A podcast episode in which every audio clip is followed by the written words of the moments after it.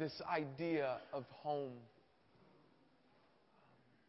When you're a college student and you've been away for months and a holiday comes by, you say, uh, and holidays come by, they go, Where are you going? And usually the college student will say, I'm going home. Uh, if, if it's Thanksgiving and, uh, you know, uh, your friends at the job, they ask you, they come up to you and they say, you know, where are you going? You could be going to a different state. And you go, I'm going home. Home has a, a powerful effect on us. It's the place where most of us find our security. It's the place where most of us find familiarity. familiarity. Uh, I, I, remember uh, I, I, spoke not long ago to an uncle who I had never met before. Uh, and I spoke to him about a year ago, and he was close to death from Puerto Rico. And uh, I had never met him before, and I remember speaking to him on the phone. It just felt like I was with a dear and close friend. His family and home and security, they're all wrapped up into that. I know that uh, we even have a, a language of, uh, that we come up with to describe the comforts and the joy of being home. Right? Isn't it true? If you've been, um, if you've been far away for a long time, you'll say, you know, I'm feeling homesick. Like I'm, I, I just been away too long. If, if you're, uh, uh,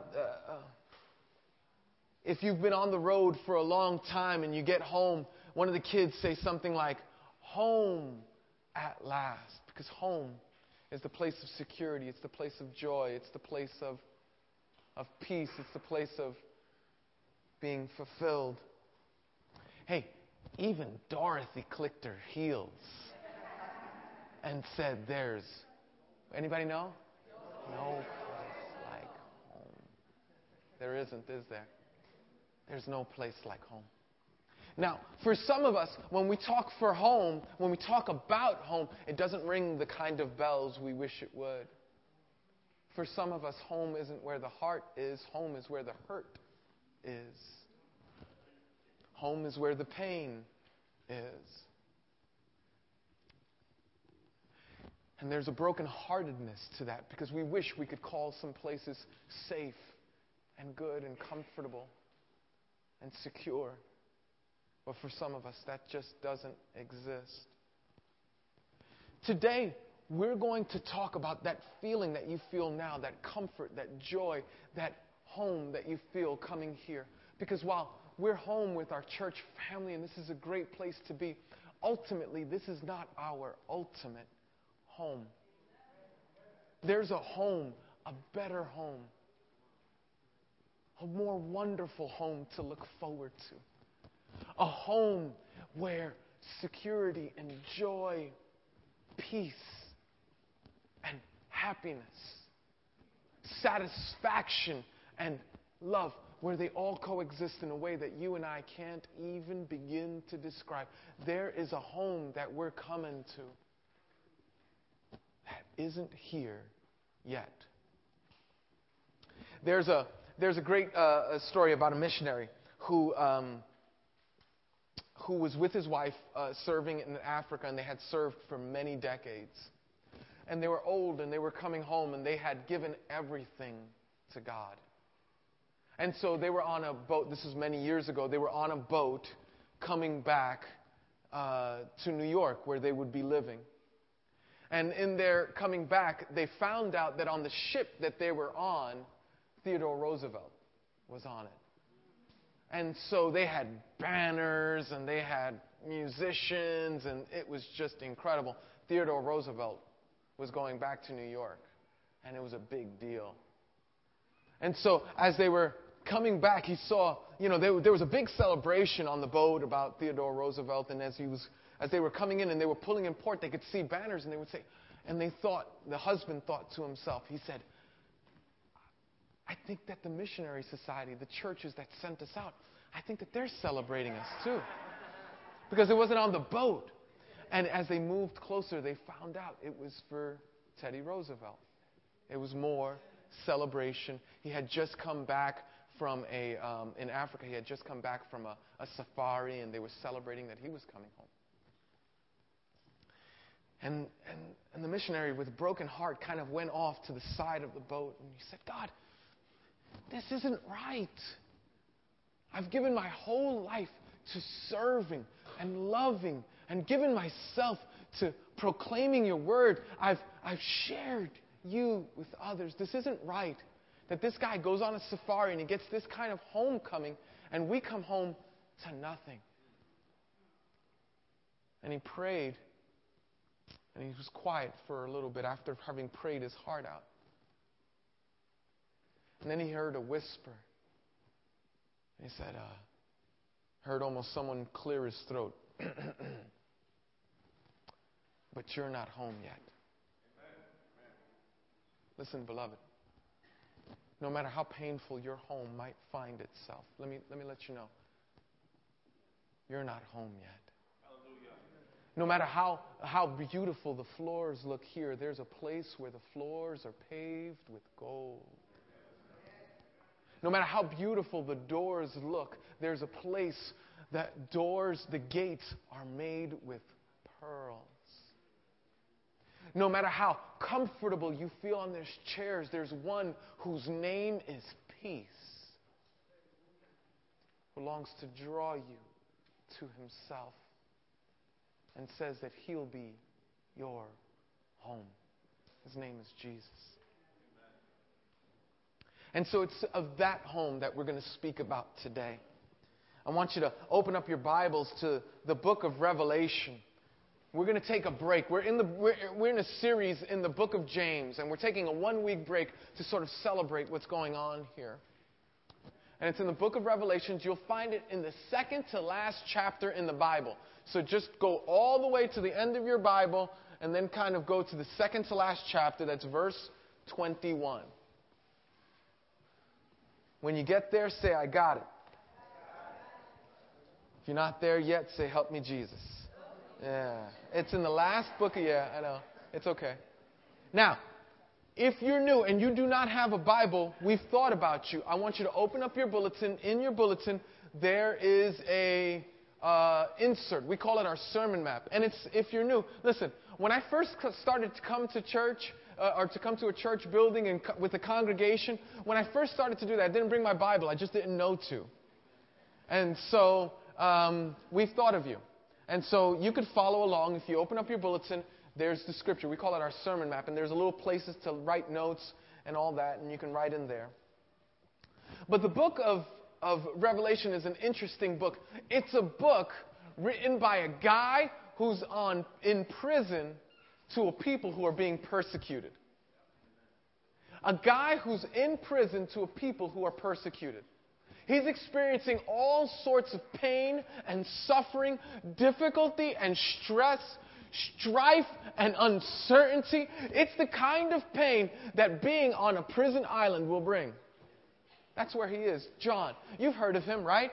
St. John, uh, the apostle.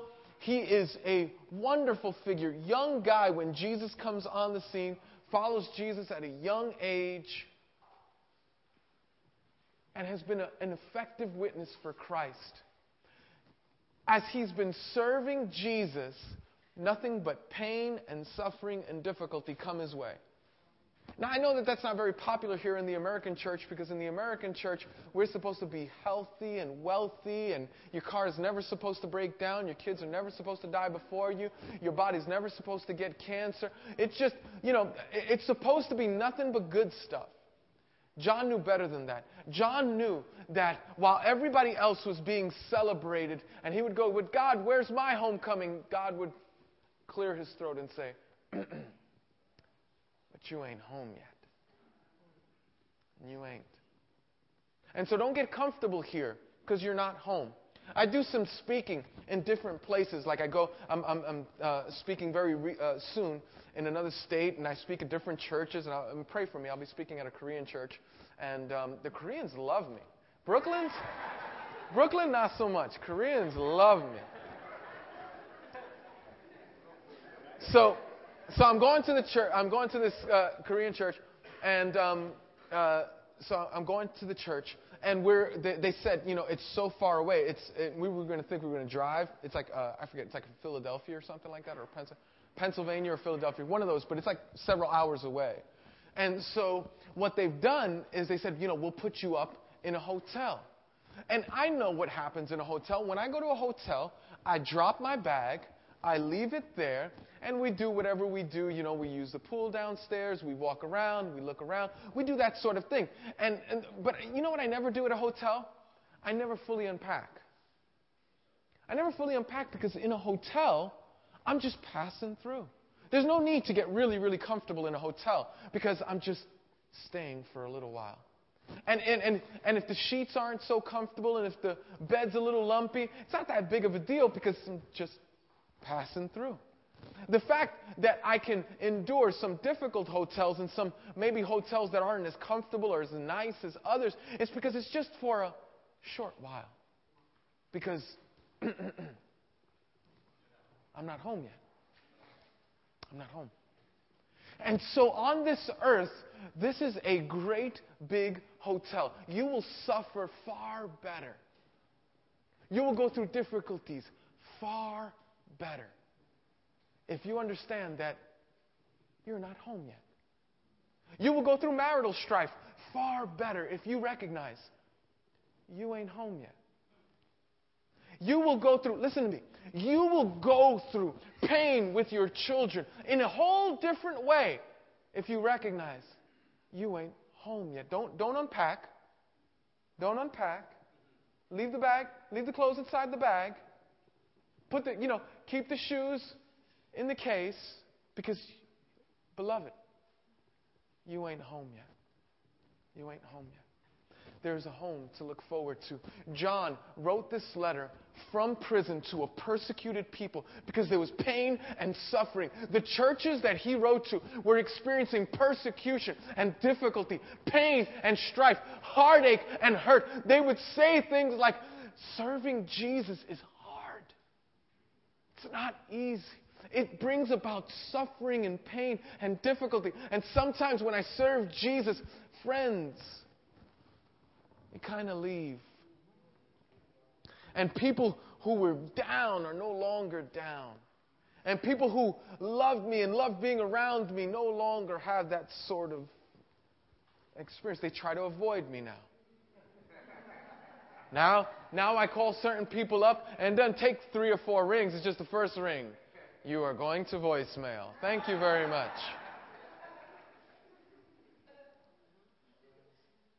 And there's there's a kind of an uncomfortability and a pain about that. And for some of us, this is new news, isn't it? Some of us, we think, no, if we're in Christ, everything is supposed to go great. No illness is supposed to come my way. My children are supposed to outlive me. My, my marriage is supposed to be perfect. My family is supposed to be peaceful. My job is supposed to be plentiful in pay and, and, and absent of much work. But, but, but, listen, beloved, it's not that way, is it? You know why you're uncomfortable? You know why you're in pain? Because you ain't home yet. You ain't home yet. The next time someone says, Where is God with all your pain? You can tell them two things. Number one, He's with you and He's home. And He's waiting for me to be home with Him. John writes this to people who are in great deal of suffering. And what he does, very interesting, what he does, what he does not do is very interesting. He doesn't tell them, pray harder. Go to church more often. Do better. You know what, you know what John does? He starts telling them a place that they don't know and they haven't been to. He starts to explain to them about a hope that is greater than any other hope ever. And so he writes this book of Revelation and he gives some corrections to, to some churches early on. I can't wait. One day we're going to like plow through. We're going to take like a year to go through the book of Revelation. It's such a cool book. Um, but he plows through some correction for some churches and he does certain things. And then he starts sharing with them about home. And so we, we pick it up, and John is almost at the end of his letter. He's shared about home, he's talked about some wonderful things. And in chapter 21, John starts to write. He says this. I'll read the whole thing and then we'll kind of we'll kind of break it down. Then I saw a new heaven and a new earth. Now, I want you to stand up with me because this is a holy reading we're going to read now. This is wonderful. And no matter how cushioned the cushions are, your butt needs a rest. So go ahead and stand. Even your you rebellious people who say, I ain't doing nothing that pastor tells me, boy, I'm going to sit here for the whole time. Uh, you go ahead and stand too. Um, all right. Now I'm going to ask you to read some of it with me, but we'll, we'll go back and forth, okay? Then I saw a new heaven and a new earth. For the first heaven and the first earth had passed away, and there was no longer any sea. I saw the holy city, new Jer- the New Jerusalem, coming down out of heaven from God, prepared as a bride, beautifully dressed for her husband. And I heard a loud voice from the throne saying, Now the dwelling of God is with men, and he will live with them. They will be his people, and God himself will be with them and be their God. Now, let's everyone read verse 4 together in a nice, loud, strong voice. He will wipe every tear from their eyes. There will be no more death, or mourning, or crying, or pain, for the old order of things has passed away. Now, listen. He who was seated on the throne said, I am making everything new. Someone say, everything new. Everything new. Oh, yes. Can somebody say, I can jog after this? That's great. Um, everything new. Then he said, Write this down, for these words are trustworthy and true. Let's all read verse 6 and 7 together. He said to me, It is done. I am the Alpha and the Omega, the beginning and the end. To him who is thirsty, I will give to drink without cost from the spring of the water of life. He who overcomes will inherit this, and I will be his God, and he will be my son. Isn't that good news? All right, you can have a seat. Now, God knows that you and I are uncomfortable. We're uncomfortable in our pain. We're uncomfortable with the breaking down of our bodies. We're uncomfortable with the relational strife that we see. We're uncomfortable with the jobs that we have, with the friends that we keep. We're uncomfortable with the sin that we occasionally fall into. We're, un- we're uncomfortable. And God says, but there's going to be a place to look forward to a place of comfort. God knows that inside all of us there is a desire for home. Listen, I'm convinced this is the reason why some of us go through major bouts of depression. We don't recognize it, we don't think this way, but it's because there's something not right. There is, I, I mean, I know, yes, yes, I look around, and you could, man, you could talk to people who are going through a depression, and they'll tell you, man, it, you know, I, I got my job, I should be happy, my kids are doing good in school, my relationship is not so bad, I've been through worse, and all this other stuff, and yet I'm in this depression. What is it? It's because you long for home. It's because you long for a place that you are not in yet. Don't unpack your bags. You're not home yet. So we look at this incredible vision that John is giving to these broken people. And God put in His Word knowing that we would long for home. And so He says this. Let's look at it more carefully. Then I saw a new heaven and a new earth, for the first heaven and the first earth had passed away, and there was no longer any sea. This is a powerful thing. There's a new, there's a, you know, sometimes, like I have a car that's going to be taken to the shop on Tuesday, and like you know they're to take it and they're to do some work on it and they're to fix it but it's not like having a new car right? Ever get that new car? I, I've never, I've seen people and I've sat in other people's new cars, but I've never had a new car. And so, think Christmas. And so, no, I'm kidding. Um, so, you'll get that. Some of you will get that coming going home. And so, and so, but when you sit in a car, it's like new and it smells different and it feels different. It's just everything is cool. I'm getting a car. It's coming back. It's not broken. It's, it's, it's coming back better than it was, but it's like, all right, it's my car, right? It's a, it's a 96 Camry, right? Right? And so that's what, that's what I'm coming home to. That's what I'm retrieving. God says, no, no, no. We're not going to, we're not going to fix the broken world. We're going to make it new. We're not going to put some duct tape and we're not going to, you know, kind of, you know, wrap it around and then put the hose here and then hope it doesn't leak and put some, you know, put some, uh, uh, uh, what was the anti leak thing, powder that you put in your engine because you can't afford an overhaul or whatever it is. And so, like, you know, you put this other stuff and you go, oh, okay, don't leak and all that other stuff. God says, no, no, no, no, no, no. No, no, no. We're going to drive off the lot with something new. It's going to be a new heaven, a new earth everything made new. Isn't that exciting? Yeah. Everything. You and me, everything we see. Um, verse 2 I saw the holy city, a new Jerusalem coming down out of heaven from God, prepared as a bride beautifully dressed for her husband. You know, it's, it's wonderful because when you read this passage, you get. Um, have, has anybody here ever been to a wedding? If you've ever been to a wedding, right? Raise your hand if you've ever been to a wedding.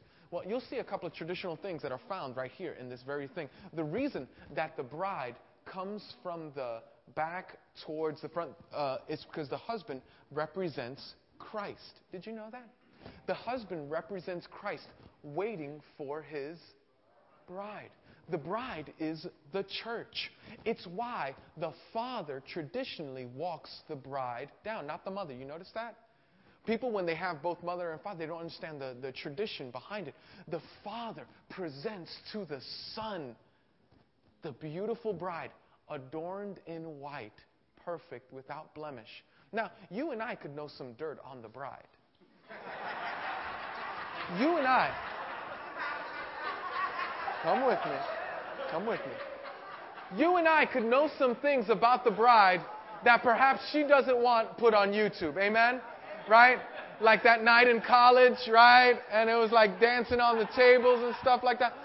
But watch this. When she walks down that aisle, the Father presents her without blemish, perfect and spotless. Listen, it's not just the bride I'm talking about, is it?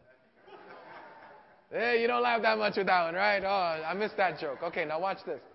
There's some dirt on you, isn't there? Right? If I put, let's put it on, right? Let's put it on the screen right up here. Just right there. That night that you don't want anybody to see. Oh, maybe no. Maybe no.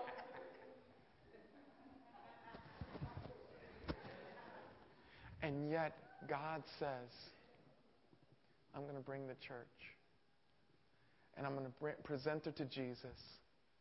And I'm going to say, This is your holy, perfect virgin bride. Because I'm, not because she's perfect. You might know some, listen, you might know some dirt on my wife. You better not say nothing bad about my wife in front of me. Do you understand the principle? Don't speak, you know, I'm like, I'm very passionate about. My wife could be wrong. You could have an argument with her. It could have been all my wife's fault. You still can't say nothing bad about my wife. You understand that there's something jealous about a husband's affections for his wife's reputation. The father says, brings her to the son. This is perfect. Listen, you, all the stains washed away all the pain of yesterday. Gone. Washed clean. Beautiful. Perfect. And Prince, uh, the great theologian Prince, um, has a, a, a great song that I remember back in the 90s when he was really super popular. Anybody love Prince? I love Prince. Ah, I'm like, when he came to Madison Square Garden, I was like, I need to go see me some Prince. Prince. That don't mean nothing. That has nothing to do about the sermon. But my point is, um, my point is this. Prince has this wonderful line in this song, and he says this When I am with you, girl, I have no past. I love that. It's why I cry when I pray. I don't cry. I don't naturally cry. I'm one of those, I just don't. But when I'm with the Lord in prayer, I have no past. He remembers not that evening that I wish I could wash away, or that thing that was done to me as a child, or that shame that was bestowed upon me by a family who didn't know any better, but to bestow shame on generation after generation. No, no, no. When I'm with you, Lord, I have no past. And that's why the bride comes down being presented by the Father to the Son, perfect, without blemish, white, without a wrinkle or stain. Perfect. Beloved, that's me and you. That's who's being presented to Jesus that way. By the Father who knows better and chooses to see you perfect and without sin. Don't you want that? Like if, if, you, if you haven't surrendered your life to Christ, don't you want that? Listen, if you don't believe anything that I'm saying, if you don't believe anything, you say, this is pie in the sky, by and by. This is just a bunch of stuff that people, listen, this is a bunch of stuff that people used to keep people down and not acting up and not fighting against corruption and things like that. If you think that this is just something to placate a nation or a group of people so that they don't rise up, listen to me. Even if you think that, don't you wish it were true? Don't you want it to be true? Like all of your shame and pain, all of the mistakes you made, all of the neglect of your children, all of the wishes that you could, all of the moments you wish you could take back, all of the instances that you look upon and you feel a dark cloud come over you because they were dark moments. Listen to me. Even if you don't believe it, don't you want it to be true? There's a reason for that. Because God has put a longing in your soul for home. The place where you walk in and they celebrate and they, and they thank God for you. And they see you as perfect. And your sins are forgiven. And there's hope in living. And there's a purpose It's what we long for. Even if you don't want it to be true. Even if you disagree with everything. Even if you just came because a pretty girl said, hey, if you come, I'll have lunch with you. Like, I don't care what your story is. Don't you want it to be true? It is. Listen, hear me. Hear me. It is true. It's true. And it's for you you don't know my past. Listen, listen to some more. Listen to some more. Verse 4. He will wipe, the He is our beautiful God, will wipe every tear from their eyes. There will be no more death or mourning or crying or pain. Let's read this next line together. For the old order of things has passed do you hear that? Do you hear that? So it's all gone. Because, listen, you know the pain that you're going through? You know the thing that if I start talking about, you start to well up? Everybody else has a dry eye, but you start to well up when I start talking about the children and the regret that you have with children, and you start getting all watery because there's some real pain and some painful memories about that. Do you know the, the, the, when I start talking about the marriage that's broken apart or your infidelity that nobody knows about or your, or your suffering within the marriage and, and all that stuff, and, and you start welling up, it's emotional for you because it's not just something like a, something theoretical. It's real and, and you experience it and it's emotional. Yeah, yeah. Washed away. Washed away. You know the the pain that you feel because your children went in a particular direction and you feel, man, if I'd have just, if I'd have intervened at a certain time, if I'd have acted in a particular way, if I'd maybe the relationship could be restored. Maybe the relationship would be better. Maybe they wouldn't have gone in that direction. Maybe they wouldn't have picked up that habit. Maybe they wouldn't have washed away. Washed away. It's all the old order of things. It's all gone. And it's something to greatly look forward to. The old, for the old order of things has passed away. I love that. I love that. Do you know that your shame, if you know Christ, if you if you are in Christ and live for Jesus, do you know that your shame has an expiration date? Your shame has gone to the doctor and been given a terminal illness, and it will die and never resurrect. Heaven will take your shame and pain. Your husband might remind you of your shame, but God will never. Your children might remind you about the things that you've messed up with them, but God never will. Your wife might bring up the past over and over and over again, but your God never will. Your memories might bring up moments in time where you have failed God, done things other than His will, said and acted in ways that cause damage that is irre- irreparable here on earth. Listen to me, beloved. God says it's an old order and it's going to die and it'll never resurrect again. I love uh, what Corrie ten Boom says. Corrie ten Boom says, God throws your sin into the sea of forgetfulness and then puts up a sign and says, No fishing. Isn't that good? No fishing. When, the, when Satan starts to remind you of your past, you remind Satan of his future. Because there's a heaven to look forward to. Oh, but I stole from, I hurt I, I, I, I cheated on, I was disrespectful to, I didn't apply myself. I did, whatever your deal is, heaven, heaven takes it away. Verse 5 says this He who has seated, he who was seated on the throne said, I am making everything new. Somebody say everything new. You know that means you? Right? Right? No more like receding hairline, right? No more. Everything's new, right? No more counting calories. Someone say hallelujah. hallelujah. Yeah, no more, right? Yeah. It's like no more of that. No more. Listen to me. No more. No more getting old and weak and decrepit and none. none yeah, right, yeah. Amen. Right? No more. Ladies, no more of that, that ink that you put on your hair to make people believe that you're younger, right? You won't need it, right? The, the, the, right?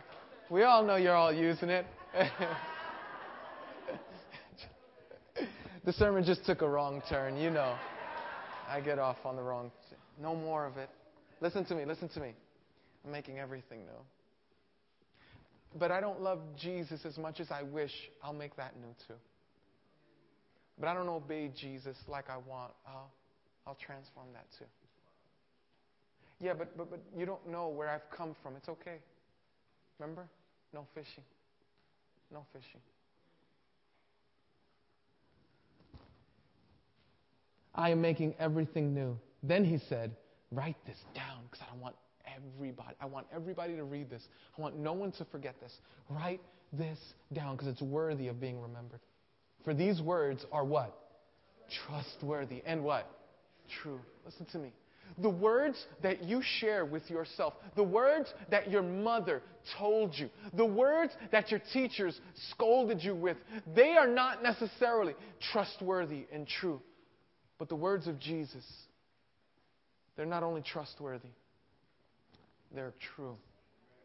And you can bank on them and you can rest on them and you can rejoice in them. And that when depression sets in, you can go, Your words, my words are not trustworthy and true, but your words are trustworthy and true. Verse 6 He said to me, It is done. Say that with me. It is done. I love that. It's done. It's a, you and me. When we think of time, we think of uh, this is the past back here, and then this is the present, right where I stand, right, and the future is somewhere out there, right. For God, for God, it's all right now. It's all right now. It's already done. He already knows. He knows the end from the beginning. You can't go to God. Like, there's no sweat on God's brow. You can't go to God and say, you know, God, uh, here's something new you don't know. God knows. God knows. And he goes, I love the way he says it. He goes, it's going to happen. He doesn't say it's going to happen. Like, you know, you'll have football teams who'll say, we're taking home the trophy. It's going to happen. It's like, yeah, that's, that's a cool prediction, and I hope you do, and some people make it and some people don't. God says, no, no, no. It's finished already. It's finished, ready for you to move in. It's done.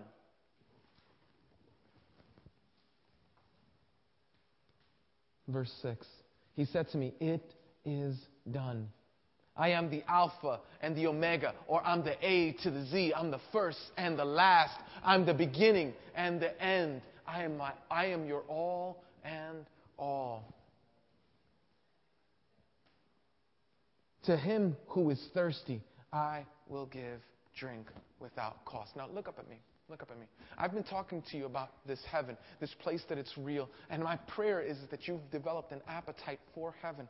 That you would come in this, that when you come in this place, you would be reminded every week, you would be reminded, heaven's a place to look forward to. I look for, I mean, this, this is kind of a church home, and it's kind of, you know, I, I, love it because we congregate together, but there's a real home to look forward to. And that every time you would come here, there are streets that are paved with golds, there are walls that are paved with sapphires, there are gates that are paved with pearls. They are, just, we look forward to it. But listen to me. How do you get that? Because here's the thing. Let me t- just give you the bad news first. Not everybody's going there. Oh, gosh, why'd you have to? Can you go back to saying the joke about the women's hair? And, like, you know, right? Why do we have to go to this? Listen, listen to me. Not everybody's going there. Not that it's not offered to everybody, it's offered to everyone. But not everybody's gone. And you go, you go, that's not fair. That's not, listen to me. Listen to me. So you know, in the end, in the end, the only person who gets unfair is the Christian, not the unbeliever. Listen to me. If you don't want to have a relationship with God here on earth where you cannot see Him, why would you want to amplify that in heaven? God has simply given you what you want. It's, like, if, you know what would happen if God forced the person who didn't want to be in heaven in heaven? It would cease to be heaven. Because that person would just simply just go, I don't want to be here. Get me away from here. Listen, if obeying God and His Word is a difficulty, is a stretch, why would you want to do that perfectly in heaven? Right? You don't want to obey God here on earth where God is not physically present, but you want to do more of that in heaven? God is just being merciful to you. He's saying, No, you don't get heaven. You don't get heaven. And so it's not for everyone. So then the question is, then how can I get in? I want in. I want in. Give me, you know, it's like double dutch, right? You know, I just, you know, just give me an opening. I'll get in. I'm going to tell you how to get in. And in is not a practice, it's not a religion, it's not a series of steps, it's a person. It's a person. And so he says, he said to me, It is done. I am the Alpha and the Omega, the beginning and the end. To him who is thirsty. I love this line. I really love this next line. I will give to drink without cost. Isn't that good? Now listen to me. So here's Jesus. Jesus says, I'll give you water, but it won't cost you anything. It'll cost me everything, but it won't cost you anything. I will give to drink water without cost. But you go, I don't deserve it. I don't, I'm not good enough. And I go, You're right. You absolutely don't deserve it. You're not good enough. Listen, you and I have done things that are terrible. We, we've given our word and then we've broken it. We've, we've said we were going to do something and then we didn't do it. We've seen, uh, we, we've sinned in ways of commission. That means we do things that God does not want us to do. We sin by commission, we act. And then we also sin by omission, not doing the things that God wants us to do. We sin in several different ways. And so God says, Listen to me, listen to me. You thirst. You thirst. You long.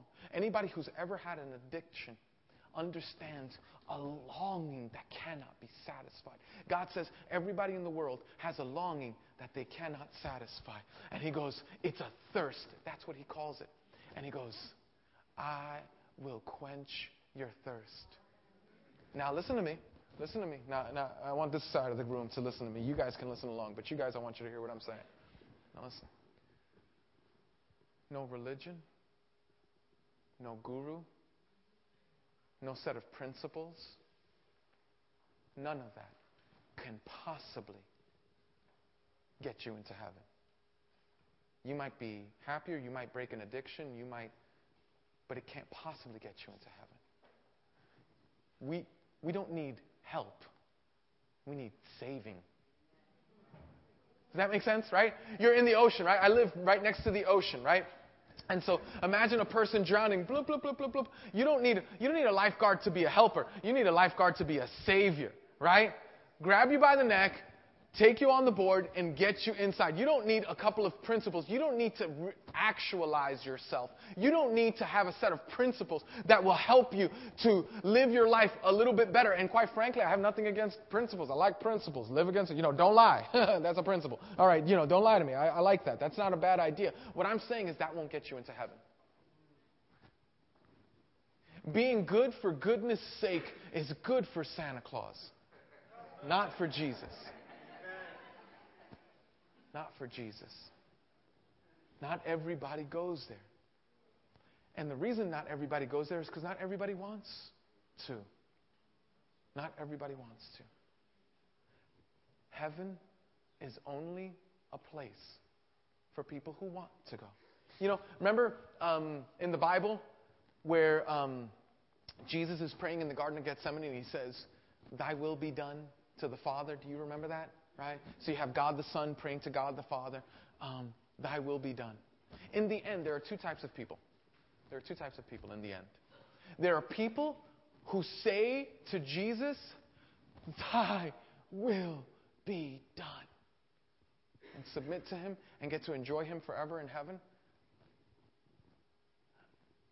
There are those people, and then there are another people who God, with tears in His eyes, says, Thy will be done.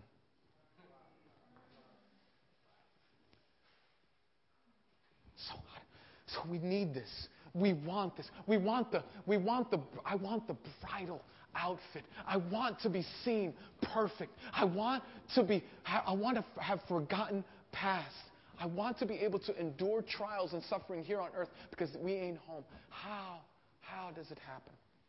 It says, verse, to him who is thirsty, verse, the second part of verse 6, to him is thirsty, I will give drink without cost, without cost from the spring of the water of life. Anybody know who that is? It's Jesus. It says verse 7. I love this part. He who overcomes will inherit all this. You know what it means to overcome when the Bible says he who overcomes? It simply means this He who receives that which I'm presenting. He who overcomes. Because those who, means you'll overcome the world with the power of Jesus Christ. And so I want that for you. Listen to me. You want that for you. I mean, really.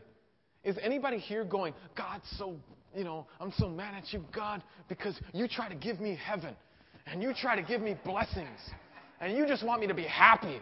I'm so mad at this kind of theology. It's the kind of stuff that keeps me from church, right? Like, is anybody here saying that? Like, is anybody like, you know, is anybody here going, you know what, God, you just want me to be smiling all the time. Gosh darn it. I don't want that anymore. Like, who wants that? Like, who says that? Who says that? Listen to me. Listen to me. It's for you. It's for you who's a skeptic. If you're like me and you don't believe everything you hear, that's cool. It's, it's for you. You're like me. It's for you who's grimy and who messed up bad and who just, you know, just really, listen, you're like me.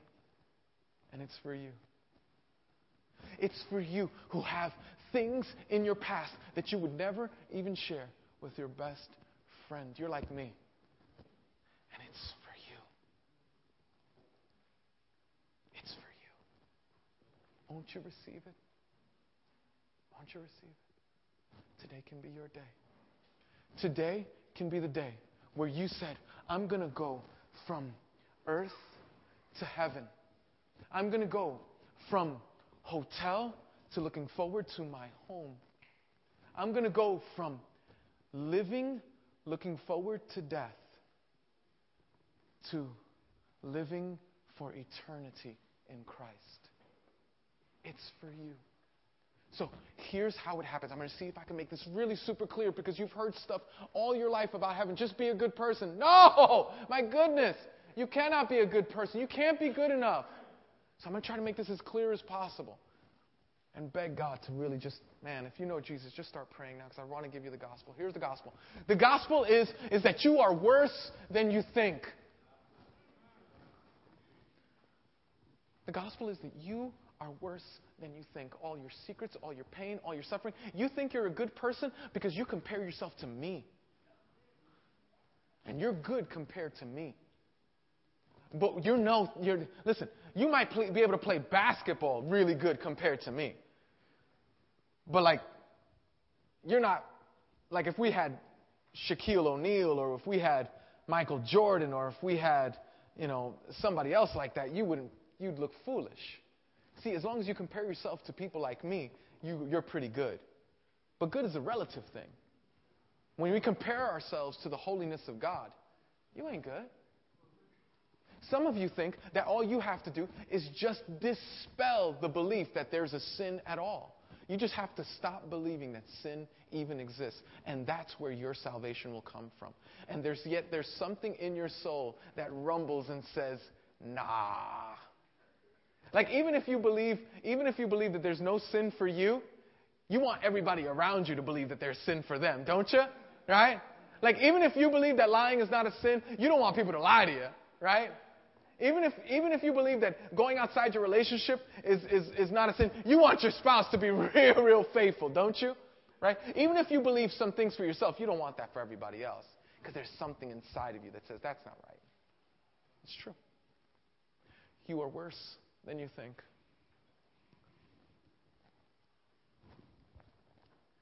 But the gospel doesn't end there. And you are more loved than you can imagine. The gospel is that you're worse than you think. I was with somebody this week, and uh, he was telling me about his lifestyle and his stuff and how his just heard all his life that he was just a he'll never make up. This is the phrase that he said. He'll never make up. No matter how many degrees, no matter how many uh, colleges, no matter how many awards he gets, he'll never make up for the mess ups of his past.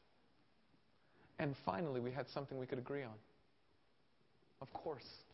God never made you to make, make that up. That's, you know who made that up? Jesus made that up.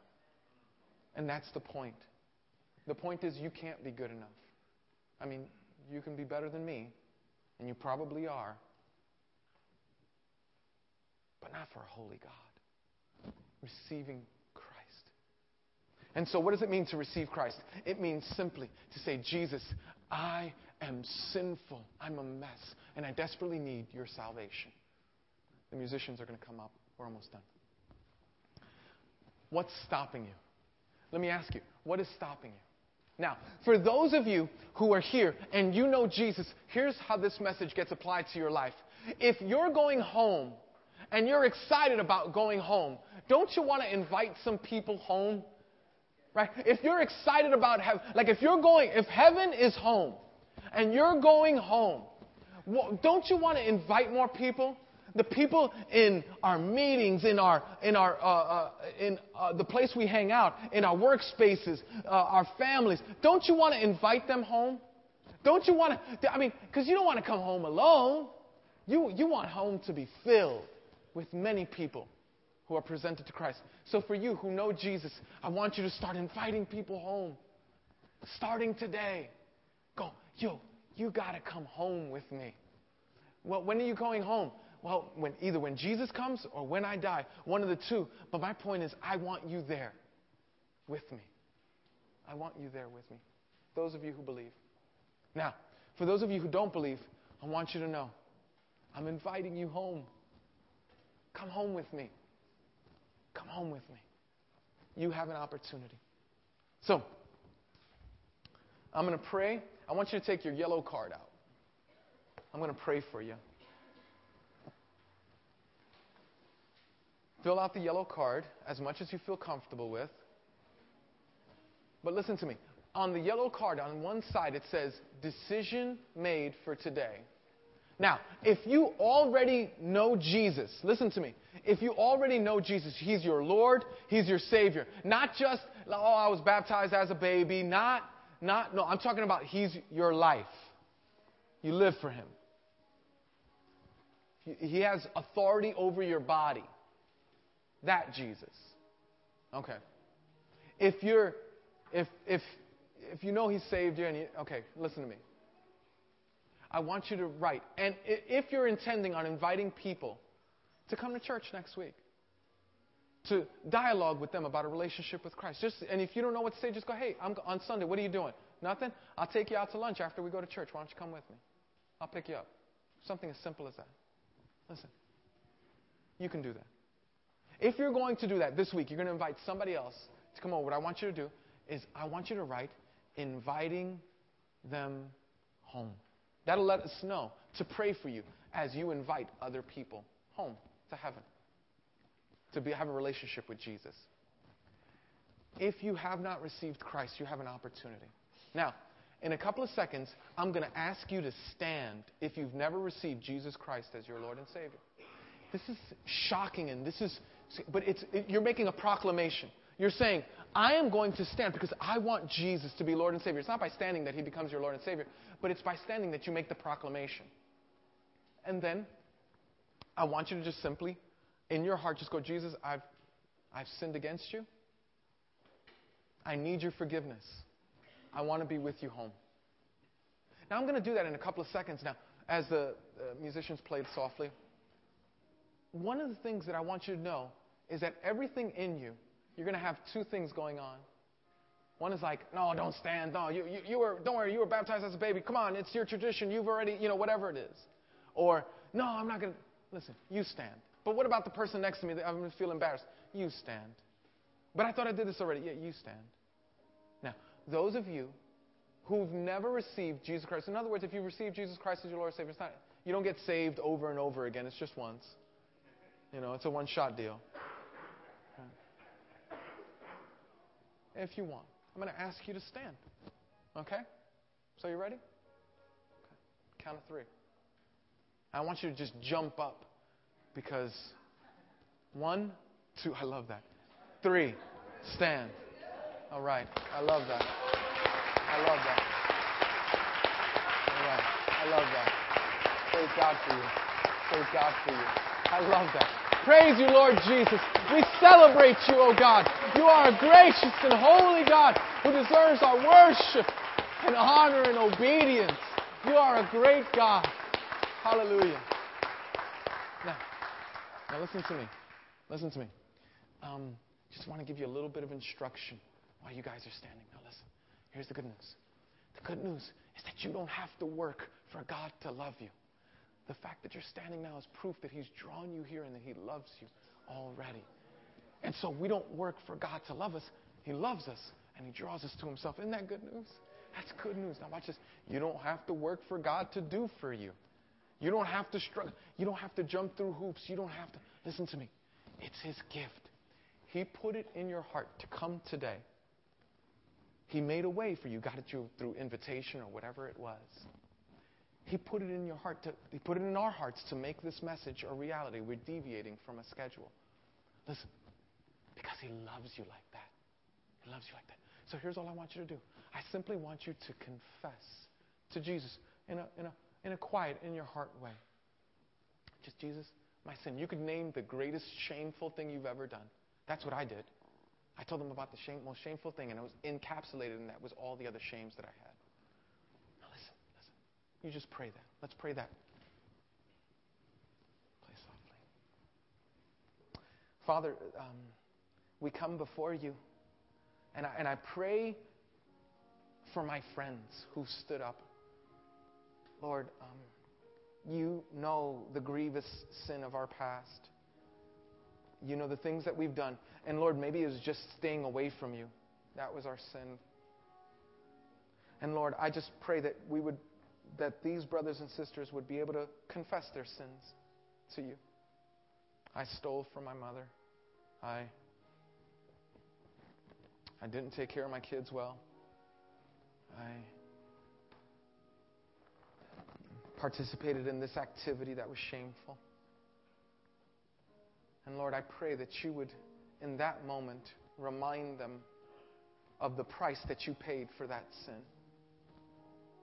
The price that you paid for their salvation and, not, and ours and mine. Thank you, O oh God, for loving us the way you do. But Father, also we ask that you would come into our hearts. That this prayer would be their prayer.